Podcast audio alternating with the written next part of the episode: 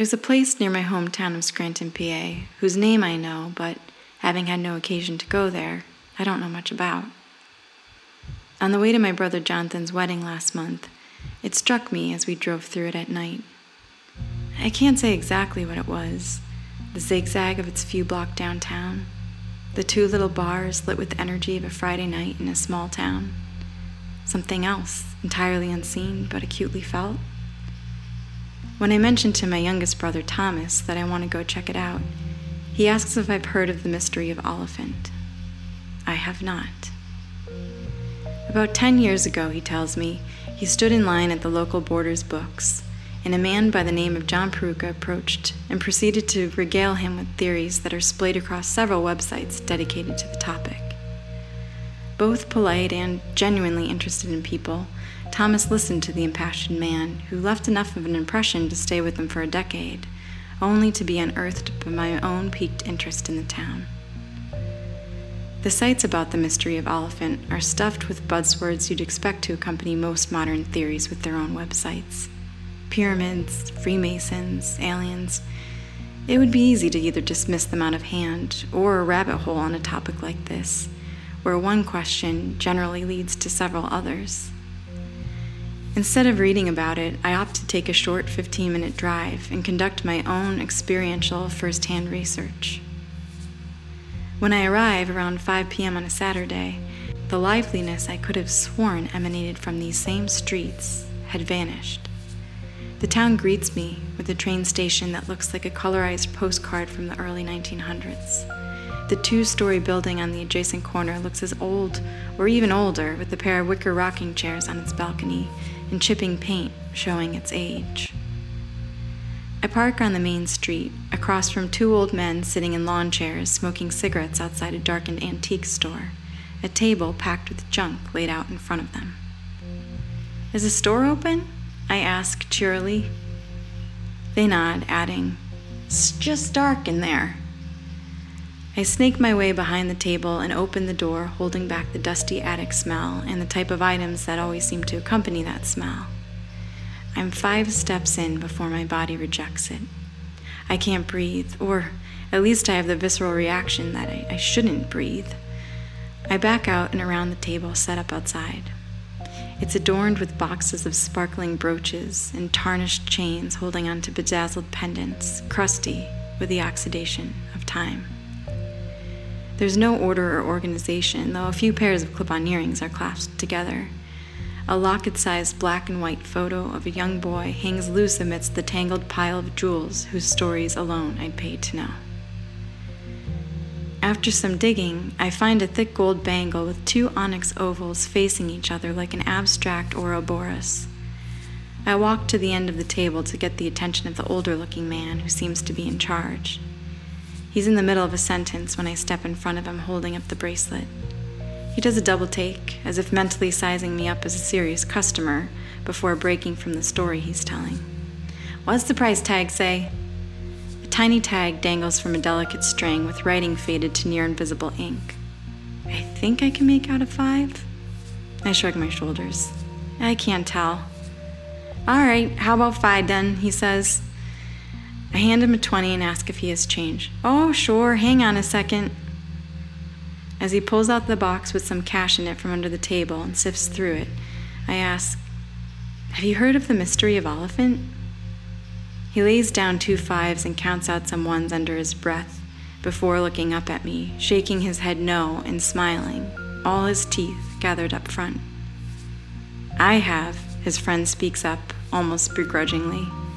The old man turns to him, dismayed. You have? What's that? Oh, that nutjob Peruka told me about it the one time. Something with the pyramids and stuff. He shrugs. Oh, really? Huh. I hadn't heard that. The old man grins, wide as a jack o' lantern. But makes sense. Soon as you cross the border into this town, it's like the Twilight Zone. How so? I ask. Now we're getting somewhere. The friend pipes up again. This whole town is full of nut jobs. Everyone's crazy here. Everyone. The men exchange head nods and grunt in agreement. Then they recite a rap sheet of fun facts about the town. There's more churches per capita here than anywhere in America. There's literally a bar or a church on every corner for a population of only about 5K, up from 3K when they all would have been built. They mention an aquifer of sorts hidden underneath the bank and the Dollar General next to it a block away that no one knows who it was built by or why. They tell me the friend owns the building next to the train station that I noticed coming in and that it was the first building built in this town. When was that? I ask. The friend takes a puff of his cigarette and squints, as if trying to remember or maybe forget. When Lincoln was in office, he answers as he blows out. Do you think it's haunted? I press, hopeful for more substance than the guarded one word answers I'm squeezing out of them with my line of questioning. The friend pauses, careful with his words, careful not to say anything to implicate himself with the town nut jobs. I did it one time, he admits. I could tell you some stories, he shakes his head, almost in disbelief at himself. But you never believe me. I thank the men for their time, and as I pull away, they hang on, rapid firing questions. Where am I from? Why am I here? What do I do for work in Hawaii? And can they come live in my basement? Ha ha. I show them the same courtesy they showed me, answering just enough to satisfy a lie detector test, but not giving too much away. I thank them again, and they yell after me with the banter of old men from small towns. I smile politely and wave them away as if I regret to part but must. By the time I'm at the end of the block, I realize I'm in a hurry to nowhere. Every building on the rest of the block is either closed or abandoned. A few stores have signs hanging in the window with the phone number to call if you want to see something inside. A dead albino pigeon lays in the corner of a doorway amidst detritus from the street. I can see what they mean about the Twilight Zone. It feels like I walked into the set of an episode about one of those sleepy little 1950s towns where something's not quite right. As if time got frozen and the people that would normally be walking the lively main street in trench coats and duster jackets with white gloves and handbags were replaced with downtrodden counterparts salty the time had moved on. I stop into a bar to find some more locals to talk to. It's nearly empty with the football game on a giant screen. I scan the room and see one party of youngish kids huddled around a table together, deep in conversation, and decide to walk on. Up the street, just past the antique shop, is another bar that has the look of a Gothic basement. It's dark and wooden, with dramatic lighting, as if Halloween is celebrated here year round. This is the spot.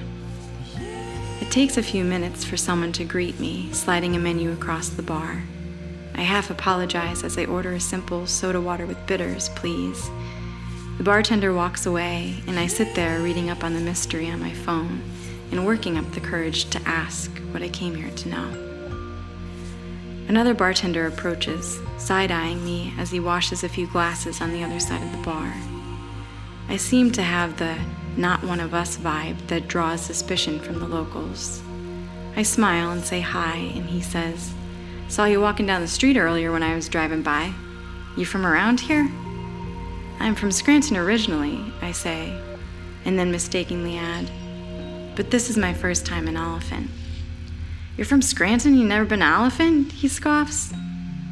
No, I mean, I never had any reason. Well, I've got to tread lightly here. I've noticed that people's pride about where they live tends to surpass whatever misery they may feel about living there. Well, I've been to Scranton. I shrug at a loss for what I can say to break the tension. Did you grow up here? Yeah, I grew up here, on the other side of town. Oh, what was that like? I liked it. He proceeds to recite the same stats about the churches and bars that the old men outside told me. Church on every corner. How does everyone around here know the stats enough to recite them verbatim, but not have any curiosity as to why? I try digging. Yeah, I heard that. Why do you think that is? He stiffens and looks caught off guard, like I'm asking him questions he didn't study for and wasn't expecting to see on the test.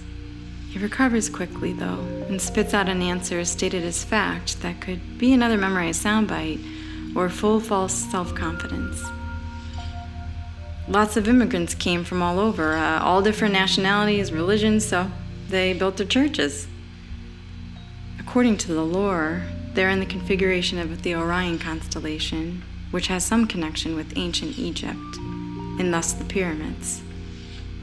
I nod, as if what he said answers my question, but all it does is introduce more. Like, why doesn't every town that had an influx of immigrants have the same over index of churches? And why were immigrants coming here, of all places? And why on every corner? And how, in a small rural town with a population of 3,000, did they have the money to build these elaborate shrines? What do you know about the mystery of Olyphant? I blurt out, cutting to the chase. I detect a millisecond of pause in the dishwashing as it registers. He takes his hands out of the hot water and dries them on a towel hanging from his back pocket as he looks up, half grinning. We don't really think about that too much around here. I realize I've exhausted his hospitality and swallow my questions with the last few sips of my drink. I can't tell if it's the weather turning, or the proximity to Halloween, or whether it's the train station, or the you're not from around here type comments that's giving me the Twilight Zone vibes. But I have nothing to refute the feeling, and only the word of two old men sitting on a sidewalk amidst abandoned buildings they think are haunted.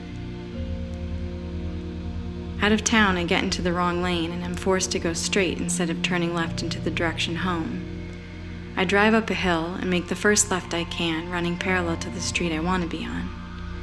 That's when I see it. A large pyramid shaped pile of shale surrounded by a ring of trees embedded in an otherwise nondescript northeastern Pennsylvania neighborhood. I drive toward it, cutting in and up past two churches and their adjoining schools, following it as it hides behind rooftops and reemerges in plain sight. I circle it, driving along the side of it and then on the road above it. I park at the top and get out of the car. It's peaceful up here. A row of tightly packed, modest homes line the opposite side of the street, overlooking the pyramid. A dog barks. Someone drives up the hill and turns in the opposite direction. Seems like a perfectly normal street in anywhere, USA. I don't know what I expected to find here. Maybe the same thing all those immigrants who built an overabundance of temples and churches came looking for. Or the people who grew up here and decided to stay. Or the guy who assigned meaning to an otherwise unremarkable 1950s town with the main street and spent a good portion of his life circulating a rumor about how special this place is. And who's to say it's not?